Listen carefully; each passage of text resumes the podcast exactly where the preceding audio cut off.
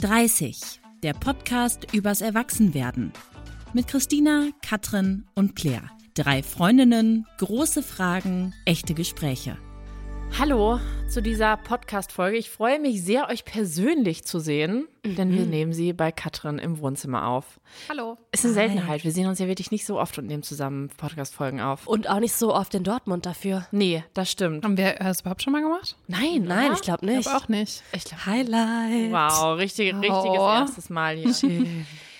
Ich muss jetzt zu Beginn direkt mal einen kleinen Disclaimer machen, denn wir sprechen heute über ein Thema, das sich viele von unseren Hörerinnen gewünscht haben, das aber nicht vor Freude sprudelt. Wir reden nämlich über das Thema Sorgen und Ängste mit um die 30.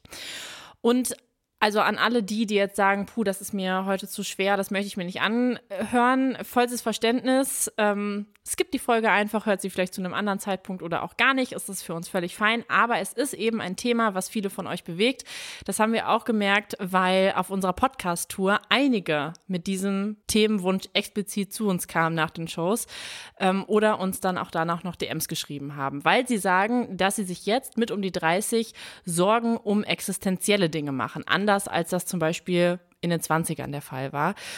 Und da dachten wir, natürlich sprechen wir darüber, auch wenn es vielleicht ein bisschen wehtut. Ähm, und wir sprechen darüber, wie das Ganze bei uns aussieht.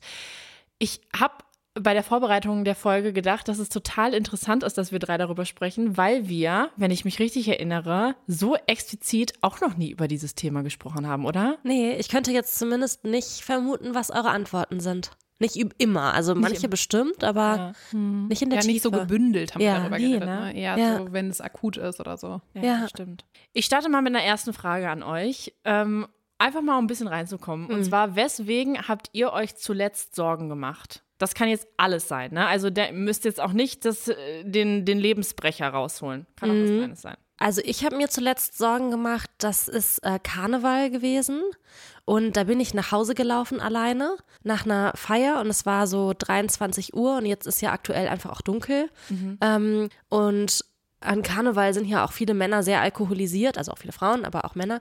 Und tatsächlich habe ich mir da Sorgen gemacht, ob ich gut nach Hause komme. Ich hatte so ein knappes Karnevalskostüm an und dachte so, hm, fühle ich mich jetzt hier wirklich komplett safe? Ist es sicher? Und da hatte ich es war so eine diffuse Sorge, die ich aber eigentlich ganz oft habe. Mhm. Ähm, Angst vor so Gewalt sexualisierter Gewalt. Aber nicht, weil du sowas schon erlebt hast, sondern nee. weil das einfach so ein Szenario in deinem Kopf ist, dass du. Ich kenne das total. Ja. Ich habe das immer, wenn ich vom Reiten nach Hause fahre, dann fahre ich an so einem ganz dunklen Park vorbei und denke mir immer so, jedes Mal auch, was wäre eigentlich, wenn dir jetzt was passiert? Was machst du dann? Ja. Soll, muss ich irgendwelche Vorkehrungen treffen, dass ich immer, keine Ahnung, eine Benachrichtigung oder getrackt werde oder so? Ja. Das ist krass, ne? Ich dass man das diese krass. Angst irgendwie hat. Ich merke das immer an mir, dass wenn ich nach Hause komme, dass ich unten die Haustür zumache. Also dass ich die nicht ins, in, die, in, die, Tür fallen lasse und schon mal die Treppen hochgehe, wie ich das mhm. mache, wenn ich tagsüber nach Hause komme, sondern dass ich wirklich dass ich die wirklich zumache, ich drehe mich um und mache diese Tür zu und dann laufe ich manchmal hoch und ich wohne relativ weit oben im Stockwerk ähm, in der Wohnung und ähm, dass ich dann manchmal mich so frage, könnte ich jetzt schnell genug rennen, um die Haustür aufzumachen? Ja. Und dann habe ich schon so meinen Schlüssel in der Hand und bin so, das finde ich so voll das krasse Gefühl irgendwie, dass man sich diese Gedanken überhaupt, oder dass ich mir diese Gedanken überhaupt mache. Habe ich genug Luft, um schnell genug hochzurennen, falls jemand hinter mir herrennen würde? Krass. Abgefahren, ja. Total abgefahren. Mhm. Kennst du das auch, Katrin? Ja, oder dass man so den Schlüssel in die äh, Faust nimmt. Ja. Kennt ja. ihr das auch? Nee. Ja. Dass man so den Schlüssel quasi zwischen zwei Finger so durchsteckt und den so in der Faust hat, nee. um sich im Zweifel zu wehren. Nee, mache ich auch immer, wenn ich zurücklaufe. Mach ich auch immer. Ja, krass. Mhm. Ja, das also, ich kenne das auch. Also ich habe schon, ja, ich gehe wirklich auch sehr ungern alleine nach Hause ja. im Dunkeln. Und gibt es bei dir noch was, so wenn wir nochmal darüber sprechen, worüber hast du dir zuletzt Sorgen gemacht? Ähm, was vielleicht auch schwangerschaftsrelated, weil es, ich erinnere mich, es war eine Zeit, in der ich viele Sorgen hatte, weil alles so neu war. Ja, also jetzt so ganz akut tatsächlich nichts, was jetzt so schlimm schlimm ist, aber so, ich hatte jetzt so gesundheitlich so ein bisschen, war ich so ein bisschen angeschlagen und ähm, einen Tag konnte ich irgendwie so gar nicht richtig aufstehen, bin gar nicht richtig wach geworden, mir war so übel und so, und dann dachte ich so, hm, hm, ist jetzt irgendwas mit dem Baby oder so nicht in mhm. Ordnung. Aber es ging dann auch nach einem Tag wieder weg und dann war es auch okay. Aber ich habe ähm, tatsächlich dann auch gemerkt, dass ich so ein ganz gutes Urvertrauen in diesen Körper habe, dass er sich schon melden wird, wenn es gar nicht geht. Ja. Aber so, eine, so ein diffuses Angstgefühl, ist alles okay mit dem Baby, ähm, kenne ich schon. Ja. Ich hatte es auch äh, einmal im Urlaub, das ist jetzt schon ein paar Wochen her, deswegen weiß ich nicht, ob es jetzt das letzte Mal Sorgen war, aber da hat sich das Baby so einen Tag lang nicht bewegt mhm. oder wenig bewegt, mhm. Um, ähm, so ungewöhnlich wenig und dann war ich auch so, scheiße, ist alles in Ordnung. Ja. Aber dann am nächsten Tag war es halt wieder okay. Mhm. okay. Ich versuche ja. dann nicht so in Panik zu verfallen, sondern ja. erstmal einen Tag abzuwarten. Ja, ja, das kann ich verstehen. Und bei dir? Ja, bei mir ist es tatsächlich sehr akut, dass ich mir das letzte Mal Sorgen gemacht habe. Das war gestern Abend, mhm. ähm, weil wir unseren Opa im Sterbeprozess begleitet haben. Und dann saß ich gestern mit meinem Papa zusammen an seinem Bett und dann war schon klar, dass das nicht mehr so ewig dauert. Und da habe ich mir Sorgen gemacht, was ist, wenn er stirbt, wenn wir nicht da sind? Ist mhm. das schlimm für ihn? Ähm, ja, also das war irgendwie, was mich total besorgt hat. Und letztendlich ist er heute Morgen gestorben. Also es ist irgendwie auch verrückt, dass wir jetzt diese Folge aufnehmen. Und es geht irgendwie um das Thema Ängste und Sorgen. Und es ist ähm, ja jetzt gerade passiert, aber es tut auch irgendwie voll gut, jetzt mit euch darüber zu sprechen. Und es ist auch was, was absolut absehbar war mhm. und was gut ist, dass es jetzt so passiert ist.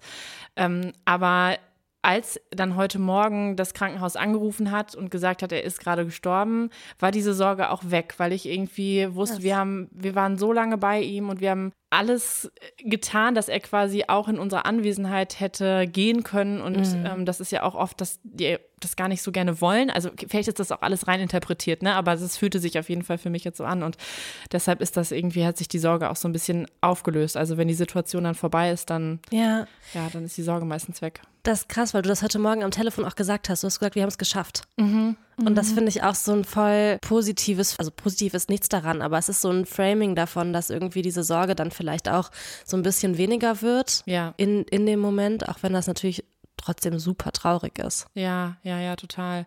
Ja, und ich finde gerade auch diese Todesfälle, also bei uns war das so, es ist nicht unser erstes Großelternteil, sondern ähm, wir haben jetzt ein Großelternteil, was noch lebt. Die anderen drei sind schon gestorben, auch alle in den letzten Jahren. Und wenn man die dann so auch alle bis zum Ende begleitet, mhm. dann habe ich manchmal auch das Gefühl, es war total gut, dass wir das bis zum Ende gemacht haben, aber in, in allen Fällen war es auch gut. Und ich bin mir ziemlich sicher, dass es auch für die drei am Ende gut war, mhm. so, dass das dann ein Ende hatte. Ja. Ähm, ich habe euch jetzt nach den Sorgen gefragt, aber die Folge wollen wir auch so unter den Titel Sorgen und Ängste stellen. Gibt es für euch einen Unterschied zwischen Sorgen und Ängsten? Also habt ihr gerade so eine Angst, die euch gerade umtreibt, oder würdet ihr sagen, es ist ein bisschen same, same? Also für mich ist eine Angst tatsächlich noch mal ein bisschen was anderes. Mhm. Also ich habe, glaube ich, nicht so eine diffuse, zum Beispiel so eine Zukunftsangst oder so, habe ich nicht. Aber also wenn ich jetzt so konkret über Ängste nachdenke, die ich habe, dann gibt es da schon. Mhm. Ähm, zum Beispiel eine Sache, ich habe halt mega Angst vom Zahnarzt. Mhm. Okay. ähm, was mega random ist, mit 30 noch Angst vom Zahnarzt zu haben. Aber ähm, also das wäre für mich so eine konkrete Angst. Mhm. Und Sorge wären eher so Themen, so, keine Ahnung, sowas wie, was ist das eigentlich für eine Welt, in der das Kind aufwächst oder so Sachen, mhm. die halt eher so ein bisschen diffus sind und wo man so auch keine klare Antwort oder so drauf hat. Mhm. Ja, ich finde auch, für mich sind auch Ängste oft oft was, wo man auch ein bisschen was gegen machen kann vielleicht. Mhm, mhm. also genau. daran so sehr arbeiten, weil wir haben ja auch gerade so, also manchmal sind Ängste auch so mh, hm, fast so ein bisschen lustig. Also wir haben ja gerade kurz auch aufgelacht, als du das mit dem Zahnarzt meintest, ja. aber ist das für dich ja schon so eine aktive Angst? Mhm. Ähm, ich habe zum Beispiel so krass Angst vor Mäusen mhm. und immer wenn eine Maus über den Weg läuft, dann lachen auch alle und ich habe da wirklich Angst vor. So, ich kann aber gar nicht sagen, warum. Und ich könnte ja. ja wahrscheinlich was dagegen tun.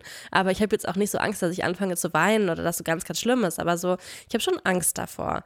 Aber das hat für mich eine andere Dimension als so eine Sorge. Eine Sorge mhm. ist irgendwie so was so sehr, für mich ein bisschen was Tieferes, mhm. so tiefere Gedanken und mhm. nicht so eine Sache. Ja. So, bei ja. dir? Ja, ich habe das auch gerade überlegt, was, also ich habe auch gedacht, Angst ist eigentlich eher was Akuteres bei mir. Mhm. Aber andererseits habe ich, also wovor ich wirklich Angst habe und wozu mir jetzt auch nur dieses eine Wort einfällt, ist so, dass meinem allerengsten Familienkreis was passiert. Da, ich liege manchmal abends im Bett und denke mir so, scheiße, was wäre jetzt eigentlich, wenn? Und das ist natürlich total bescheuert, ja. weil, also ich weiß auch gar nicht, wie ich darauf komme. Aber das ist wirklich eine Angst, die mich umtreibt. Ist das eine Angst oder eine Sorge wirklich? Nee, das ist eine richtige Angst. Eine Angst, okay. Ja, weil ich dann mhm. so Angst habe, was die Konsequenzen sind. Ja. Und da ist Sorge vielleicht nicht. Äh, ne, Sorge habe ich zum Beispiel, oder ich mache mir Sorgen, wie sich unsere Gesellschaft gerade entwickelt. Mhm. Ähm, ob der Rechtsruck stärker wird, ähm, wie man das aufhalten kann, in was für einer Welt mein Kind irgendwann mal groß wird, also sowas. Aber diese Angst ist, äh, die, oh, das, das kann ich gar nicht, das ist so ein beklemmendes Gefühl auch irgendwie. So einnehmend. Mhm. Ja, so total mhm. einnehmend. Werbung. Clary, ich habe ein kleines Problemchen. Ich bin ja jetzt seit zwei Wochen schon auf Formi und du kommst ja nächste Woche vorbei und wir machen hier einen kleinen Urli. Aber ich habe irgendwie voll verpennt, dass ich meine Tage bekomme und habe irgendwie auch alles zu Hause liegen gelassen und habe jetzt schon Panik, wie ich ohne meine Period Panties durch den Urlaub kommen soll. Aber weil du ja immer bestens vorbereitet bist, kannst du mir eventuell welche von meinen The Female Company Period Panties mitbringen. Danke! Christina, oh Mann, ich sag's euch, das ist nicht das erste Mal, dass ich hier eine kleine Rettungsaktion starte. Christel, wenn du das hörst, I got you. Das kann ich ja nicht verantworten, dass du in unserem Urlaub auf Komfort und auf Freiheit verzichten musst. Und ihr wisst ja auch das schon von mir. Ich liebe meine Period Panties und möchte die auch wirklich nicht mehr missen. Ihr kennt ja vielleicht noch meine Story mit meinem Date, mm, als mir das Blut wirklich literally bis in meine Socken gelaufen ist, weil ich einfach nichts dabei hatte. Und das passiert mir wirklich nicht mehr. Ich habe so viele coole Styles Styles mittlerweile und bin deswegen perfekt für jede Situation und für jede Lebenslage ausgestattet. Die Period Panties von The Female Company sind auch einfach nur ein Millimeter dicker als normale Unterwäsche und das liebe ich ja. Also die sind ultra bequem, weil die aus zertifizierter Bio-Baumwolle sind und man hat nicht so dieses Windelgefühl und ihr könnt die wirklich den ganzen Tag tragen, weil die haben eine Tragedauer von acht bis zwölf Stunden. Und damit ihr nicht in so ein Urlaubsdilemma kommt wie Christina und auch neue Städte und Orte erkunden könnt ohne die Panik nicht vorbereitet zu sein, wenn die Periode startet, habe ich einen coolen Code für euch mit TFC-30. Alles groß geschrieben. Bekommt ihr auf alle Produkte von The Female Company 12% Rabatt ab einem Mindestbestellwert von 14 Euro. Und wenn ihr noch unsicher seid, habt ihr sogar eine 60-Tage-Geld-Zurück-Garantie auf die Period Panties. Die kann man übrigens auch super verschenken, zum Beispiel an frisch gewordene Mamas, weil die auch super für den Wochenbettalltag geeignet sind. Katrin ist da ja auch schon bestens ausgestattet. Alle Infos und den Link zur Website haben wir euch in die Shownotes gepackt und denkt an unseren Code TFC-30. Ich habe auch unsere Instagram-Community gefragt, was habt ihr für Ängste speziell mit um die 30? Und da haben sich witzigerweise sehr viele Sorgen und Ängste überschnitten. Mhm. Und ich dachte, ich gehe die jetzt mal in der Häufigkeit, in der sie genannt wurden, durch. Und mhm. ihr sagt einfach, ob ihr diese Angst auch kennt. Mhm. mhm. Und wir fangen mit dem, der am häufigst genannten Angst an, nämlich meine Eltern werden alt oder krank und die ersten Eltern im Freundeskreis sterben. Boah, leichte Kost zum Anfang. ich habe gesagt, ich mache es nach der, äh, nach der Häufigkeit. Ja, also ist für mich tatsächlich, also ist natürlich was, worüber ich schon nachdenke oder nachgedacht habe in meinem Leben, aber ist tatsächlich nichts, wo ich so akut Angst vor habe oder Sorgen vor habe. Meine Eltern sind aber tatsächlich auch noch ziemlich jung. Mhm. Also die sind auch noch keine 60. Mhm. Mm. Deswegen denke ich so, ja, ich habe wahrscheinlich noch 30 Jahre mit denen. Mhm. Deswegen ist das für mich nicht so ein brennendes Thema, mhm. worüber ich jetzt so viel reflektiere oder so. Mhm. Ja. Claire, bei dir ist das, also hat das einen Einfluss darauf, dass du deinen Vater sehr früh verloren hast? Ja, voll. Also ich glaube, das ist ein Thema, über das versuche ich, so wenig es geht, nachzudenken. Also, dass meine Mama sterben könnte, nicht mehr da sein könnte. Aber wenn das manchmal kommt, in so Mini-Situationen, zum Beispiel, ich mache irgendwas, wo ich meine Mama brauche, weil ich eine Frage habe und dann denke ich manchmal so, boah, krass, ey, wenn die nicht mehr da wäre, mhm. das wäre so schlimm und wie würden wir dann Weihnachten feiern, wie würden wir das machen? Ähm, ich versuche das nicht so krass zu zuzulassen, weil ich das so einen super schlimmen Gedanken finde. Mhm. Ähm, aber deshalb wabert der so umher. Aber ich glaube, ich bin recht gut darin, dass mich so Ängste nicht so ähm, überrollen. Ja. Mhm. Sondern ich weiß, das wäre furchtbar, aber ich versuche, bis es nicht eintritt, das nicht so präsent zu machen. Ja, ja genau. Ja, das äh, finde ich eine gute Strategie. Probiere ich mich auch mal dran. Mhm. Ich habe ja gesagt, eben, dass ich, dass, dass es einfach so eine Urangst von mir ist ja. und die geht, glaube ich, auch nicht weg. Aber ich muss auch schon sagen, dadurch, dass wir jetzt wirklich so viele El Großelternteile schon begleitet haben, ähm, Gewöhnungseffekt ist jetzt ein, ein krasses Wort, aber ich habe mich, ich habe mich einfach mehr daran gewöhnt, mich, mich mit dem Thema Tod auseinanderzusetzen. Mhm.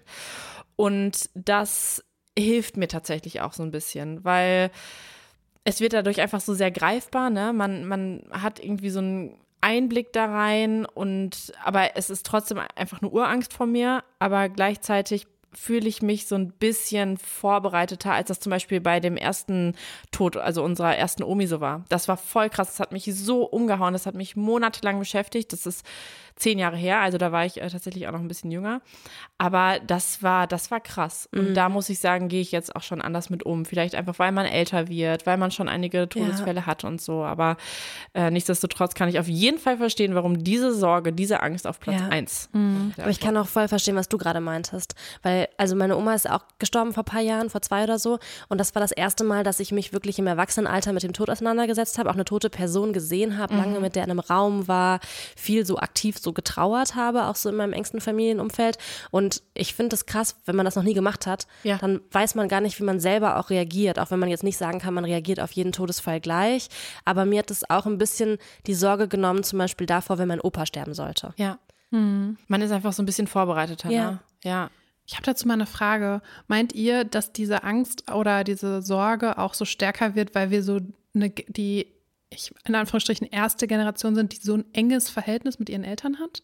Also, weil zum Beispiel so, wenn ich so daran denke, wie so meine Eltern mit ihren Eltern äh, vom Verhältnis waren, das hat, ist ja ganz anders, als man jetzt selbst so mit seinen Eltern in Kontakt ist. Oder zumindest mhm. bei uns dreien. Ne? Ja. Also so, wir sind ja alle sehr eng mit unseren Familien und haben viel mit denen zu tun. Du warst mit deiner Mama im Urlaub und so weiter. Ja. Das hätte meine Mutter jetzt, glaube ich, nicht gemacht in ihren mhm. 20er, 30ern.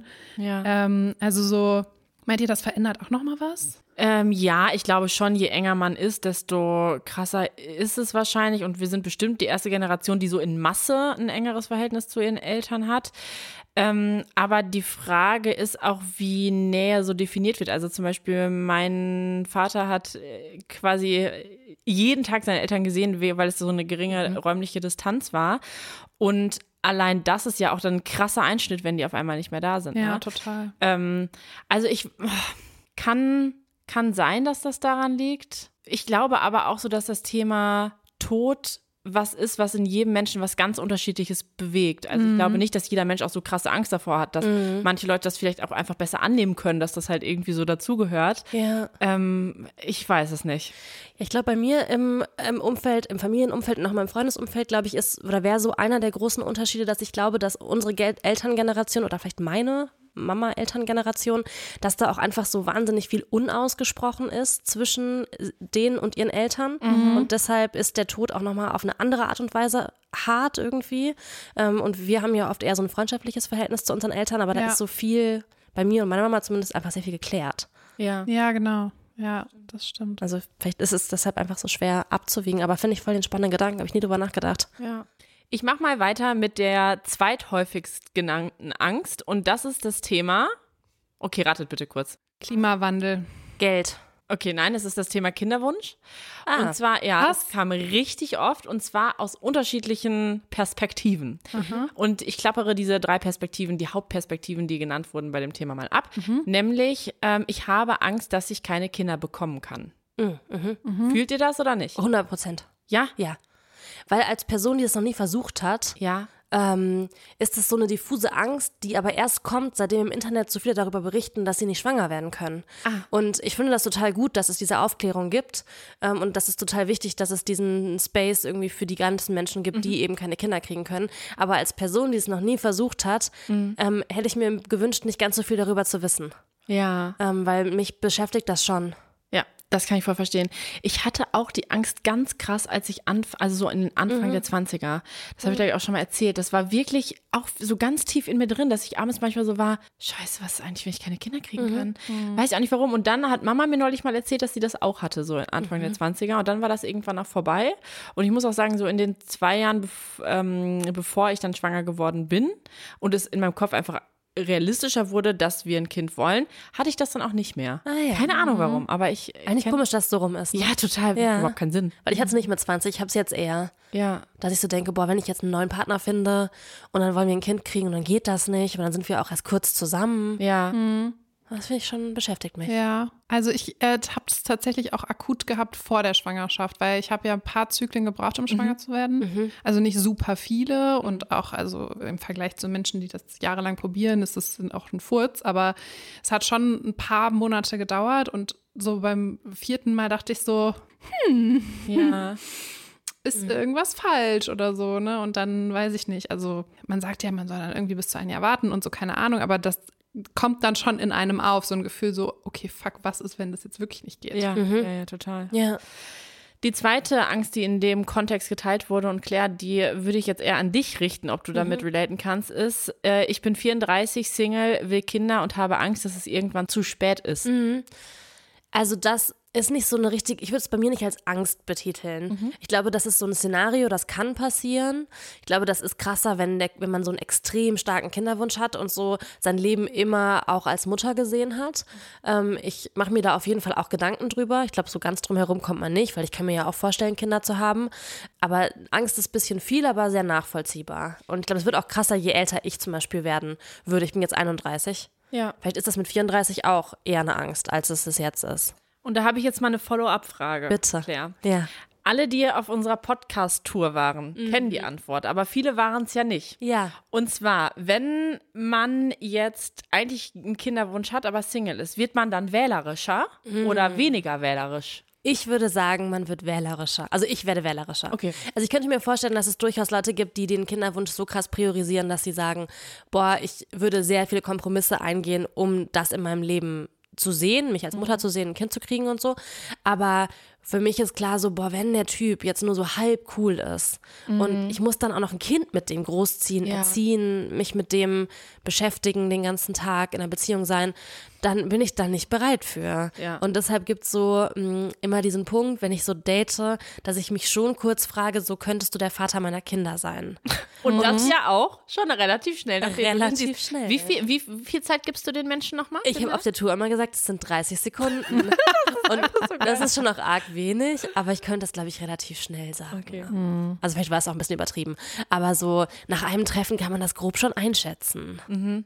Und die dritte Sorge, die dritte Angst, die in diesem Kontext ganz häufig genannt wurde, ist die Angst, eine Entscheidung zu treffen, will ich überhaupt Kinder?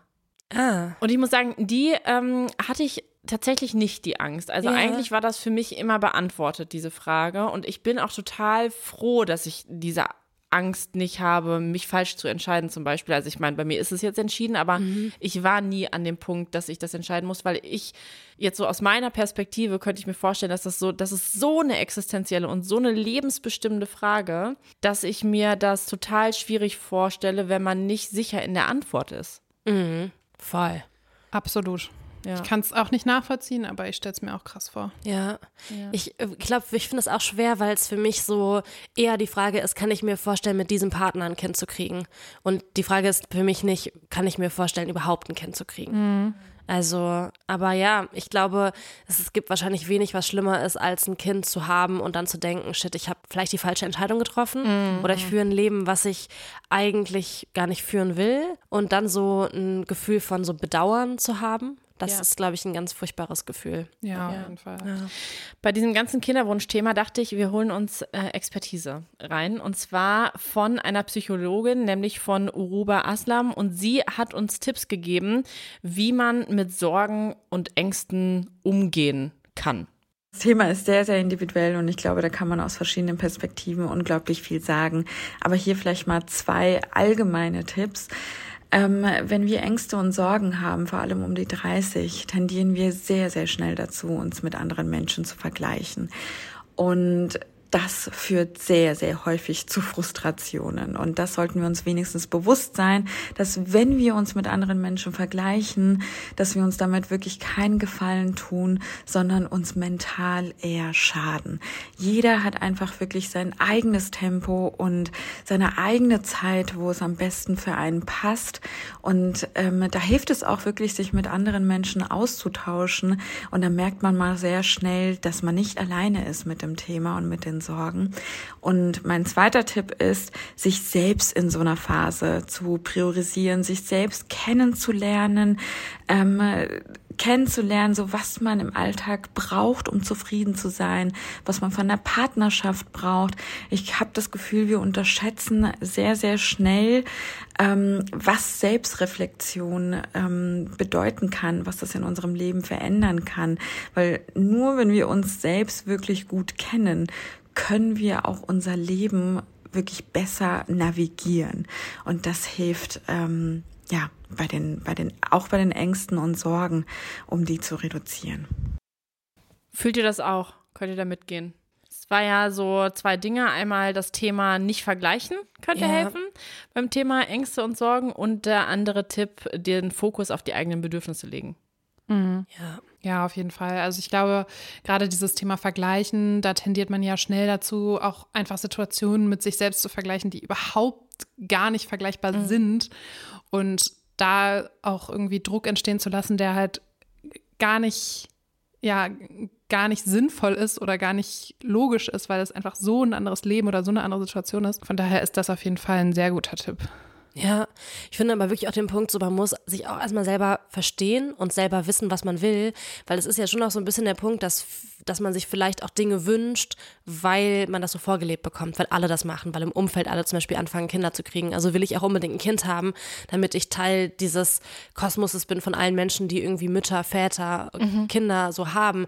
Aber ich glaube, sich die Frage zu stellen, ist das was für mich selber und kann ich mir wirklich aktiv vorstellen, das zu machen oder nicht zu machen, ist, glaube ich, auch einfach schwierig und wichtig. Und ich habe tatsächlich immer mehr Leute in meinem Umfeld, die sich dieser Frage auch in Partnerschaften sehr aktiv stellen. Ich finde das total toll, dass das passiert. Also ja.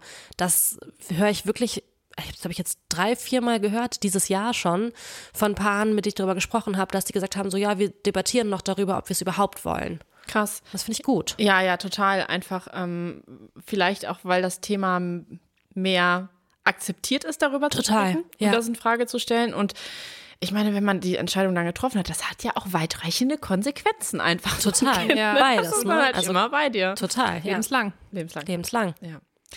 So, wir machen mal äh, weiter mit der dritthäufigsten Sorge, die genannt wurde. Und die geht auch eher in deine Richtung, Claire. Jedenfalls äh, kam da ganz häufig, ich bin schon seit längerem Single und ich mache mir Sorgen, ob ich für immer allein bleibe. Mhm. Ähm, da mache ich mir gar keine Gedanken drüber, mhm. weil ich denke mir so, ich bin ja nicht allein. Mhm. Also ich finde, viele von diesen Antworten, merkt man auch jetzt schon, haben wieder so diesen Blick auf Single-Sein ist was Defizitäres mhm. und es muss einem leid tun und man ist so weniger wert als Menschen, die in einer Partnerschaft sind, weil man weniger Dinge machen kann. Ähm, und ich irgendwo in mir kann ich das verstehen, weil ich natürlich auch nicht immer nur Momente habe, in denen ich denke, ist alles voll cool. Aber ich habe auch versucht, die letzten zwei Jahre so aktiv so dieses Framing von diesem Single-Sein so ein bisschen zu verändern, weil ich finde, alleine so dieses Alleine-Sein-Thema, wann ist man denn alleine? Also ich habe ja. doch wahnsinnig viele Freundschaften, enge Freundinnen, Freunde. Ich habe Leute, mit denen ich in den Urlaub fahre. Ich gebe mir Mühe, dass das auch so ist. Ich halte viel Kontakt. Ich habe eine Familie, zu der ich Kontakt pflege und so. Deshalb glaube ich, wäre es irgendwie schön, eine romantische Liebesbeziehung zu haben. Und ich denke mir so, ich bin halt auch erst 30, also vielleicht werde ich ja auch 90 Jahre alt. Das heißt, ich habe noch 60 Jahre vor mir. Mhm. Also ich kann auch noch mhm. mit 40 jemanden kennenlernen und mhm. vielleicht kann ich dann kein Kind mehr kriegen. Aber ich kann ja dann immer noch 40. Mehr als die Hälfte deines Lebens mit dieser Person verbringen. Ich kann ja Wie mit krass. 50 heiraten. Ja. Ich kann ja auch mit 55 ein Haus bauen. Ja. Also es ist ja nicht so, dass wir alles jetzt machen müssen, nur weil wir jetzt 30 geworden sind. Ja. ja und stimmt. deshalb glaube ich, ist das total wichtig. Und das geht ja auch ein bisschen wieder in dieses Vergleichbarkeitsthema. Viele haben ein Tempo, was einfach vielleicht nicht mein Tempo ist. Aber das macht mich ja nicht zu einer Person, die alleine ist. Ja, absolut. Das hast du ganz schön gesagt. Ja, finde ich auch. Ich sehr gut. Dankeschön. Nächste Sorge. Es wurde auch wirklich oft genannt. Sollte ich mit 30 beruflich und privat nicht eigentlich weiter sein? Und das ist ja wirklich 100 Prozent das Thema Vergleiche. Mhm. Also das mhm. ist Ja, und ich muss sagen, zumindest in diesem beruflichen Kontext kann ich das schon auch nachfühlen, zumindest in meinem beruflichen Leben von vor, boah, ich sag mal, fünf Jahren. Mhm. Da hat mich schon auch jede Statusmeldung bei LinkedIn von Kollegen äh, unruhig gemacht die gesagt ja. haben, Person XY hat eine neue Position und ist jetzt das und das bei dem Unternehmen. Ja. Aber ich finde, also, dass diese berufliche Sorge habe ich gar nicht mehr, aber auch, weil ich mich bewusst den Vergleichen entzogen habe. Ja. Und das war für mich tatsächlich der Schlüssel. Oder, und der zweite Grund ist, glaube ich, auch, dass ich selber dann bei diesen Stationen mal war, die für mich so wahnsinnig, das muss man mal im Lebenslauf stehen haben, äh, mhm. äh, war. Und auch äh, es wurde auch alles ein bisschen entzaubert. Ja. Und ich glaube, dadurch habe ich einfach für mich dann auch festgestellt, ja, ja, viel, viel ist auch viel Bullshit dabei. Ja. Mhm. Total. Ja. Aber so, könnt ihr das nachvollziehen? Es muss jetzt gar nicht der berufliche Kontext sein, aber sollte ich in meinem Leben weiter sein, als ich es eigentlich bin? Fühlt mhm. ihr das? Ich fühle das nicht so sehr, aber man könnte ja bei meinem Leben auch denken, ich hätte so eine Checkliste abgearbeitet in Bisschen. den letzten Jahren. Also so mit Haus, heiraten, schwanger sein, jetzt bald Kind bekommen, ähm, ja. Von daher, also ich habe das nicht so doll, aber ich verstehe das schon. Gerade auch bei diesem Jobthema, das hat mich auch echt jahrelang richtig krass gestresst und bewegt, vor allem auch, weil wir ja in so einer krassen Vergleichbarkeit auch im Job waren. Ja, weil wir haben mhm. alle ja was studiert, wo wir irgendwie mit sehr vielen Menschen waren, die alle den gleichen Job gemacht haben und man war halt immer so, okay, wenn die Person das jetzt macht, dann könnte ich das ja eigentlich auch machen und mh, mm, ich finde, dass es aber auch voll der schöne Lernprozess in den letzten paar Jahren war, zu lernen, was macht einem eigentlich wirklich Spaß mhm. und was ist eigentlich auch so die eigene Stärke und nicht nur was, was man so aus Prestigegründen oder aus irgendwie Ambitionsgründen macht, sondern wirklich was, was man irgendwie auch gerne macht und wo man irgendwie auch so Freude über das hinausfindet, was halt so Geld bringt. Mhm. Ähm, und ich glaube, das ist für mich tatsächlich auch so ein Schlüssel gewesen, um halt jetzt nicht bei jeder LinkedIn-Statusmeldung zu zucken, ja. sondern ja. zu denken, ja, gut. Mhm. Ja. Schön für dich. Ich finde, manchmal kann man aber auch so bei der Frage, so sollte ich nicht eigentlich weiter sein, auch versuchen, so diese offensichtlichen Sachen einmal auszuklammern, gerade wenn man die vielleicht noch nicht hat. Also wenn man noch kein Haus hat, kein Kind hat, nicht verheiratet ist. Man kann, man kann ja auch darüber nachdenken, dass man zum Beispiel sehr weit ist, weil man zum Beispiel auch viele Länder bereist hat, weil man selbstbewusst ist, weil man irgendwie, wenn irgendwas passiert in der U-Bahn, vielleicht aufstehen würde und sagen würde, Leute, das geht so nicht, weil man irgendwie so viele Dinge auch gelernt hat und weiß. Also ich glaube, so ist es auch manchmal gut, wenn man aus dieser so dieser 30er Vergleichbarkeit rausgeht und auch mal dahin guckt, was man eigentlich alles schon geschafft hat. Ja, voll. Oder so überlegt, ähm, wie viele Konzerte man schon gesehen ja, hat genau. oder wie, wie, toll man sich mit Büchern auskennt oder dass man irgendwie Kunstgeschichte total gut versteht oder was auch immer. Genau, ne? ja. ja. Ja, voll. Die nächste Angst oder Sorge, die ich mit euch teilen möchte und auf ähm, Relatability, heißt es so? Mhm. Ja. Ja, mhm. abklopfen mhm. möchte, ist das Thema Geld, Altersvorsorge. Kann ich mir das Leben leisten, das ich mir wünsche? Ja, das kann ich verstehen. Ich auch. Also, ich finde, das ist einfach so eine Sorge, die ist immer da. Mhm. Ich denke mir so, in meiner aktuellen Lebenssituation ist alles gut so, mhm. aber ich glaube, wie wahrscheinlich ganz, ganz viele, hat man dieses Thema, diese Blackbox, was passiert später. Mhm. Gerade wenn man nicht so ein großes Sicherheitsnetz hat, also finanzielles Sicherheitsnetz, bin ich schon so, oh, also oft denke ich auch extra nicht drüber nach, weil ich mir so denke, ich habe jetzt auch aktiv keine Lösung. Ihr könnt ja alle nochmal die Finanzfolge hören. Mhm, an, der Stelle, ja. an der Stelle mit meiner Moneypenny. Aber ich muss sagen, das ist schon auch was, wenn ich das zulasse, dass mich das sorgt. Ja, okay. Man macht mir keine Angst, das sorgt mich eher. Ja. Ja. Katrin nickt. ja, ich nicke ähm, wild und aktiv, weil ich kenne das zu 100 Prozent und das ist aber auch keine neue Sorge. Das ist keine 30er-Sorge, sondern das ist eine Sorge, die ich schon ganz lange habe. Mhm. Ich weiß auch nicht, warum die so, aber das ist einfach in mir. Also mhm. ich habe es ja in der Finanzfolge auch schon mal gesagt, ich habe so auch so eine diffuse Angst davor, zu wenig Geld zu haben mhm. oder dass auf dem Konto zu wenig mhm. Geld ist. Ich habe noch nie mein Konto überzogen oder so. Und dass man auch zum Beispiel so mit Themen wie Rentenlücke und Co. konfrontiert ist, finde ich jetzt schon auch nicht schön. Nee, ja. das verstehe ich. Also, das ist äh, schon was, was, was, worüber ich auch manchmal so abends nachdenke im Bett oder so. Ja. Und du? Mhm. Nee, tatsächlich gar nicht. Mhm. Also, ich bin ja schon eher ein Mensch, der sich mehr Sorgen macht. Mhm. Aber das ist witzigerweise eine, obwohl es auch zu mir passen würde, finde ich, dass ich mir darüber total Sorgen machen würde mhm. über Geld. Aber irgendwie hat es Geld für mich so, ich, ich weiß gar nicht warum, aber es, es, es, es sorgt mich einfach nicht. Weil ich denke mir so, dann passe ich halt alles andere an, äh, mein Lebensstandard das dann, und dann passt das schon wieder im Verhältnis oder irgendwie sowas. Irgendwie, keine Ahnung, in der Situation, wenn man dann wirklich einen finanziellen Notfall hat, dann ist es wahrscheinlich auch schrecklich. Aber äh, aber hast du auch nicht so diese Unterscheidung zwischen, weil akut habe ich auch nicht so Geldthemen, ja. aber eher so in die Zukunft gerichtet. Hast du das auch nicht? Äh, so, nee, tatsächlich okay. nicht so sehr. Also das ist schon eher was, worüber ich mir Gedanken mache, würde okay. ich, aber das auch ja. wirklich in einer Abstufung mhm. zu Sorgen und Ängste. Äh, das ist aber auch was, was ich angehe, mhm. so das Thema Altersvorsorge. Und irgendwie, obwohl mir das gar nicht so ähnlich sieht, bin ich bei diesem Thema Geld so, irgendeine Lösung werden wir schon finden. Mhm. Also das ist total komisch, aber ja, ich versuche auch, also natürlich darf man bei diesem Thema nicht naiv sein und man muss sich um seine Altersvorsorge kümmern. Ja. Und das tue ich ja auch. Aber äh, ich mir, ich bin so froh, dass ich da, dass es kein Thema ist, was mich so krass beschäftigt, weil ich glaube, das ist eins, was einen irre machen kann, mhm. weil es halt so eine Blackbox ist von der man teilweise, gerade wenn es jetzt auch um Anlagen äh, geht, sehr viel Ahnung haben muss, vielleicht, dass die Sorge genommen wird. Ne? Mhm. Ja, es ist auch so schon irgendwie existenziell. Ne? Absolut, ja, ja. total. Also, und ich zum Beispiel bin nicht so locker dabei zu sagen, ja, ich würde meinen Lebensstandard dann ja. runterfahren. Also mhm. natürlich, wenn ich es müsste, würde ich es machen, aber ich finde es jetzt nicht so einfach. Ja, nee, so, ist es so, bestimmt auch nicht. Ja.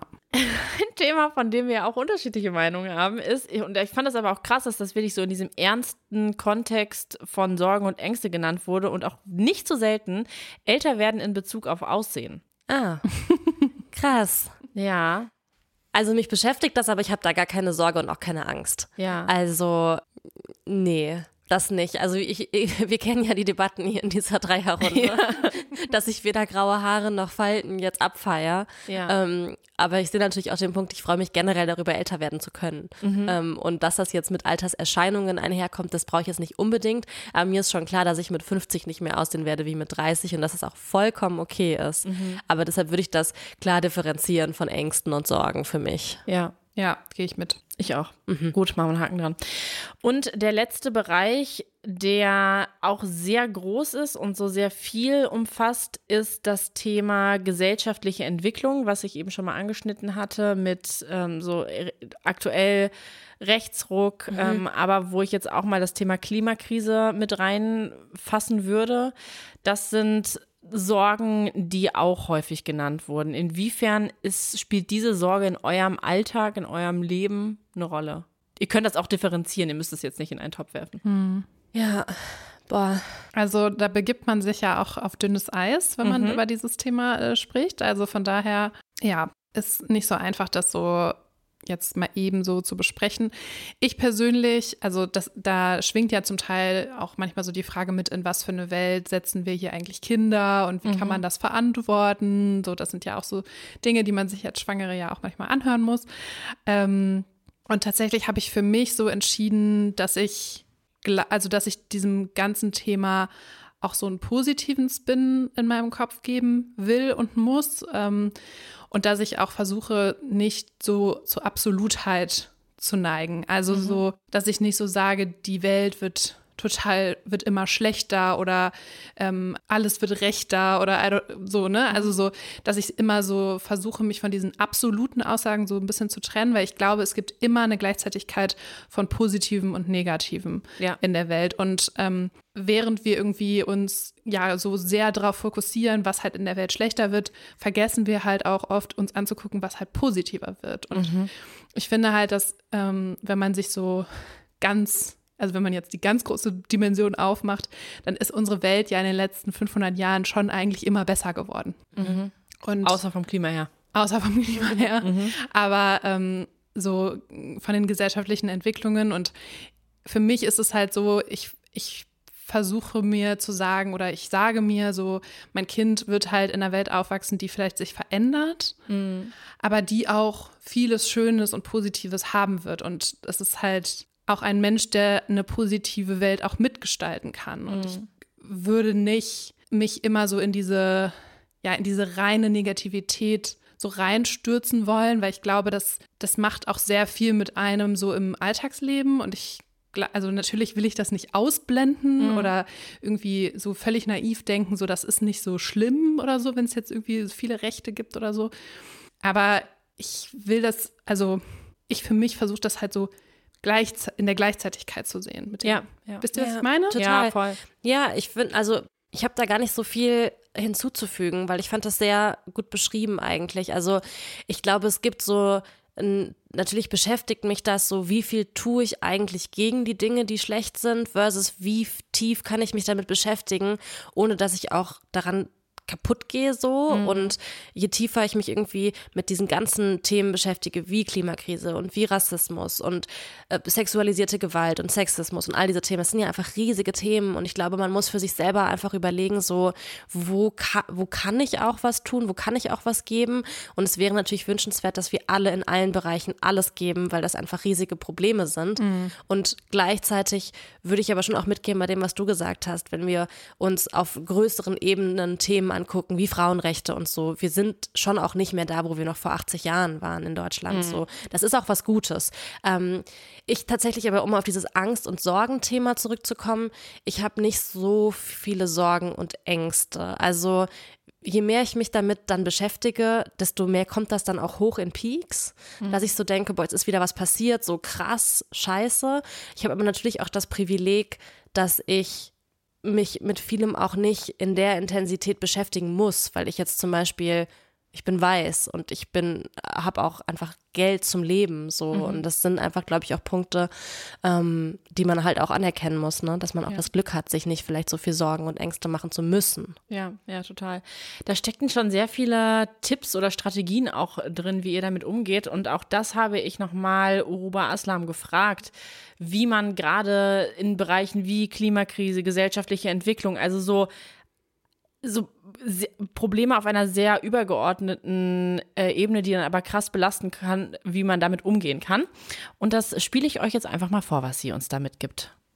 Bei dem Thema Klimakrise, Krieg und so weiter, da geht es hauptsächlich um unser Grundbedürfnis nach Kontrolle und Sicherheit.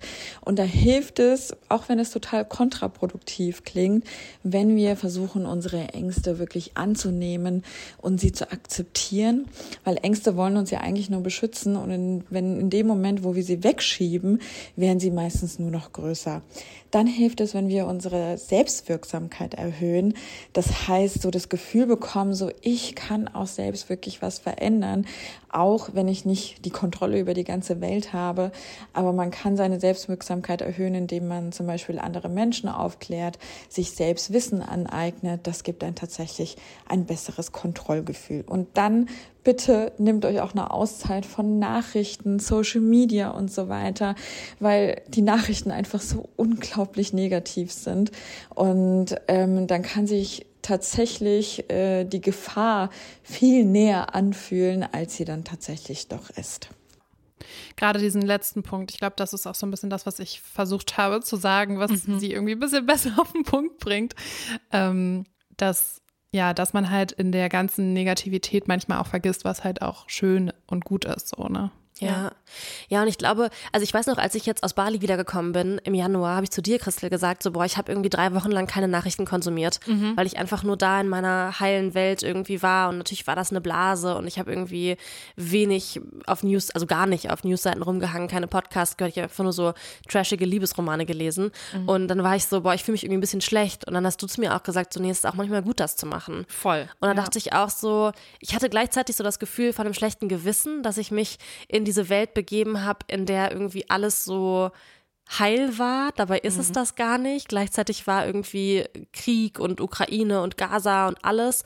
Aber boah, es war auch mal gut. Ja, es ist und das klingt ja auch immer so hart, dass man dann sagt, man entzieht sich auch mal eine Zeit der Nachrichten. Ich habe mich das, ich, ich habe das zum Beispiel auch gemacht, nachdem ich mein Kind bekommen habe, weil ich, ich habe es nicht ertragen. Also ich bestimmt auch mit diesen ganzen Hormonen, die man so hatte, aber ich, ich konnte keine negativen Nachrichten verarbeiten. Es hat mich irre gemacht und ähm, man muss sich da, glaube ich, auch mal wieder vor Augen führen, dass wir in einer Zeit leben, in der wir überhaupt den Zugang haben, um jede schlechte Nachricht auch aufzufangen. Und das ist auch gut, dass wir das können, weil sonst wäre diese Welt wahrscheinlich schon längst vor die Hunde gegangen.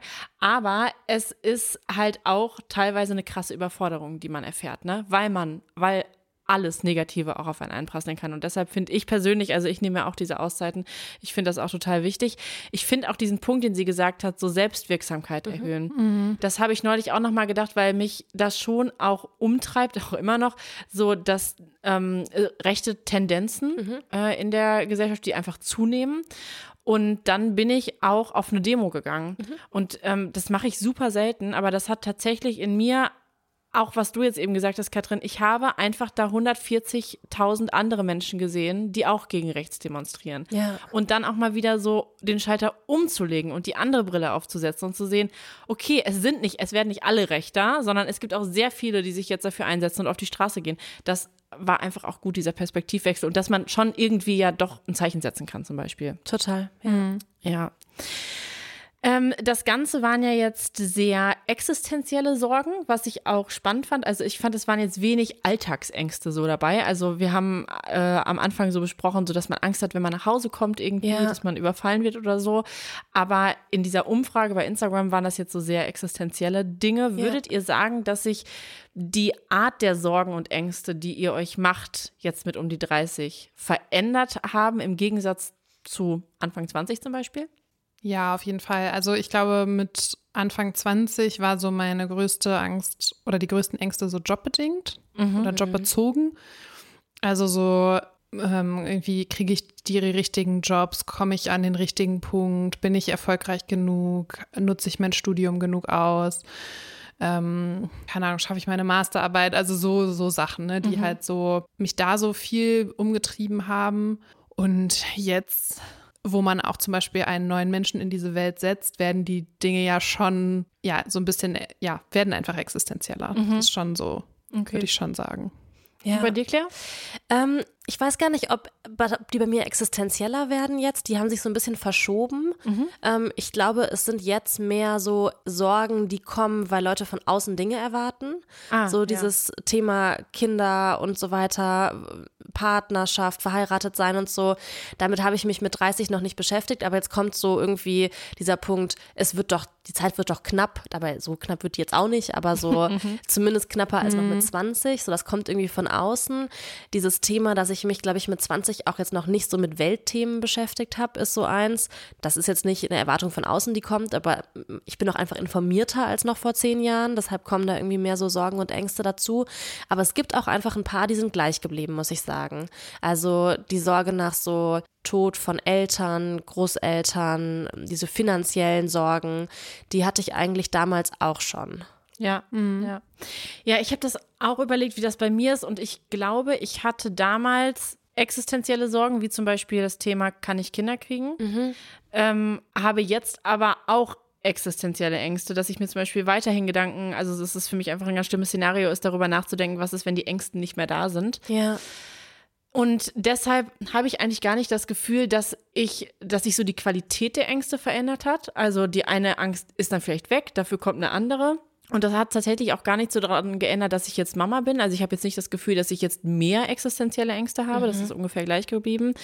Aber ich merke einfach, dass ich viel mehr Erfahrung habe. Mhm. Wie zum Beispiel jetzt heute mit dem Todesfall. Also ich weiß immer, so dieses Motto, schaffen wir schon irgendwie, das hat sich so verfestigt über die letzten zehn Jahre und um jeden einzelnen Todesfall, den wir durchgemacht haben, jede jobbedingte Sorge, die vielleicht manchmal auch berechtigt war, manchmal nicht, jede Erfahrung, die man in ganz unterschiedlichen Bereichen gesammelt hat, die entlastet mich jetzt ganz oft. Ja, dass ja. ich mir denke, die Angst ist da und ich, das ist, äh, wie Uruba gesagt hat, ich akzeptiere die, dass ja. sie da ist, aber ich kann mir viel häufiger sagen, sie ist da, aber wir, wir kriegen das irgendwie hin. Ja. Es wird eine Lösung geben. Das finde ich voll den wichtigen Punkt. Ich glaube tatsächlich, dass das auch sowas ist, was sich bei mir auch geändert hat, dass ich jetzt so öfter denke, so, naja, ich habe mir so einen Stress gemacht um diese ganzen Jobthemen, zum Beispiel in den 20ern. Und es war so unnötig, weil ja, ne? ist, es ist so, mein Leben ist so gut verlaufen oder in so eine Richtung gelaufen und das hat sich irgendwie alles gefügt. Und es wird schon passen. Ja. Also das ist so ein bisschen auch so, wie ich versuche jetzt so an solche Themen immer ranzugehen, wenn ich so Sorgen habe. Ja. Außer beim Geld. es wird schon passen, aber. Ja, aber ich finde auch, man weiß mittlerweile, anders als mit 20, dass man auch so gefestigte Beziehungen hat zu Menschen, zu Freunden, mhm. dass man da auch, egal was ist, irgendwie auch gemeinsam eine Lösung finden ja. wird. Also ich habe halt nicht das Gefühl, das ist vielleicht nochmal dieses Alleine-Thema, ich bin ja nicht alleine, wenn irgendwas wäre. Mhm. Ja, ja, also ich könnte ja zu euch kommen, wir würden für alles wahrscheinlich eine Lösung finden, ähm, wenn was ist. Das finde ich auch nochmal so ein, ein Punkt. Ja. Aber ich habe mal eine Frage an dich, Christian. Ja, bitte. Ähm, ist nicht jetzt oder ist die Angst, seit du ein Kind hast, nicht die größte um dein Kind? Oder ist das nicht so? Ähm, ich würde, ich, ich würde nicht sagen, dass es die größte ist, sondern das, das ist immer diese Angst, meine Ängsten zu verlieren. Aber ich mache da jetzt nicht so einen krassen Unterschied Okay. zwischen Romy und Moritz. Okay. Auch nicht, weil sie so, ähm, so schutzlos noch ist. Also was heißt schutzlos, aber so. Nee, nee, tatsächlich nicht. Okay, interessant. Nee, das steht für mich so auf einer Stufe. ja. Ja. Aber also, ich habe jetzt auch nicht ständig im Alltag Angst, dass irgendwas passiert. Voll gut. Das ist eher so was Grundsätzliches, ja. Ja. Ich bin nicht naiv, aber vielleicht schützt es mich auch vor sehr vielen Ja. Ah, Voll. ist ja mega. Ja. Ja, okay, spannend. Ich würde sagen, wir sind schon sehr im Fazitteil, oder? Und ich finde, ein großes, großes Fazit, auch aus dieser Umfrage, die ich bei Instagram gemacht habe und was du jetzt gerade schon gesagt hast, Claire, ist, man ist nicht allein. Und das hat diese Umfrage ge gezeigt. Es, die Sorgen sind bei allen die gleichen offenbar. Ja. Und das finde ich schon richtig krass, auch wenn es natürlich traurig ist zu sehen, dass es so existenzielle Sorgen sind, die viele einfach umtreiben und ich glaube schon auch in unserem Alter einfach. Ähm, aber mir hilft das irgendwie zu wissen, du bist damit nicht allein. Und das geht ganz vielen so. Und ähm, ja, ich weiß nicht, was ihr so als Fazit für euch mitnehmt. Mm, Ich glaube schon auch das, also dass es schon auch gut ist, darüber zu sprechen und in gewissem Maße auch das nicht so alles immer komplett zuzulassen vielleicht. Also mir hilft das zumindest sehr, dass man wirklich so, oder dass ich glaube, ich sehe mal viele Dinge auch so sehr positiv und denke mir so, okay, ähm, ich habe zwar eine Angst, aber es gibt auch mittlerweile einfach bei vielen Dingen eine gute Lösung so dafür und es wird vielleicht auch gar nicht so schlimm werden und vielleicht wird es auch einfach gut. Ja, Und Ja. das stimmt. das ist so ein Lebensblick vielleicht. ja. Ja. Habe ich nichts zu ergänzen. Vielleicht wird es auch einfach gut. Ja, Das ist vielleicht doch ein schön- einfach gut. Das ist schon eine, ein heißer Anwärter auf den Kalenderspruch. Ja, ich sag euch was. Ich habe mir ein abgebrochen, weil das ist ja ein Thema, das ist ja super schwer, da irgendwie einen vernünftigen Spruch zu finden. Ja. Ne? Und ich habe eine Kombination. Oh. Und ich habe eine ganz wilde Kombination. Und zwar geht es los. Der erste Teil meines Fazits aus dieser Folge ist ein, ist ein Spruch aus der Bibel. Christina. Geil. Ja, habe ich gefunden. Fand ich, ähm, also ich, der ist, glaube ich, je nach Bibelsorte anders übersetzt, aber in der Übersetzung, in der ich ihn gefunden habe, heißt er, wer Erkenntnis erringt, erringt auch Sorgen. Und das passt ja so ein bisschen, je mehr wir wissen, desto mehr Angst kann man auch haben. Ja. Finde ich, ist einfach so, ist das Punkt, der Punkt Sorgen annehmen. So, und jetzt kommt der zweite Teil. Was ich dann aber versuche, ist mehr Hakuna Matata zu machen. es gibt keine Probleme. Das finde Ja. ich klasse. Also Sorgen annehmen, Ja. ist es okay, dass es sie gibt, aber dann irgendwie vielleicht auch hinterfragen und sich vielleicht auch eine positive Einstellung dazu schaffen, wie du Absolut. gesagt hast, Claire. Was, wenn einfach alles gut wird? Ja. Es ist eine biblische Folge geworden. Zum Ende. Wer hätte Ende das hin. gedacht? Wer hätte das gedacht? Ja, ja. Ja, Nee, aber gut. gefällt mir. Ja, und ganz zum Schluss möchte ich euch nochmal ähm, auf Urubas Instagram-Kanal hinweisen. Sie ist Psychologin und hat auf ihrem Instagram-Kanal tatsächlich auch noch mehr Tipps, wie man mit Ängsten umgehen kann. Auch mit Ängsten im Alltag, die nicht ganz so existenziell sind. Könnt ihr gerne mal vorbeigucken, verlinken wir euch in den Shownotes. Und wir drei, wir sehen uns nächste Woche wieder. Bis dahin. Bis dann. Tschüss.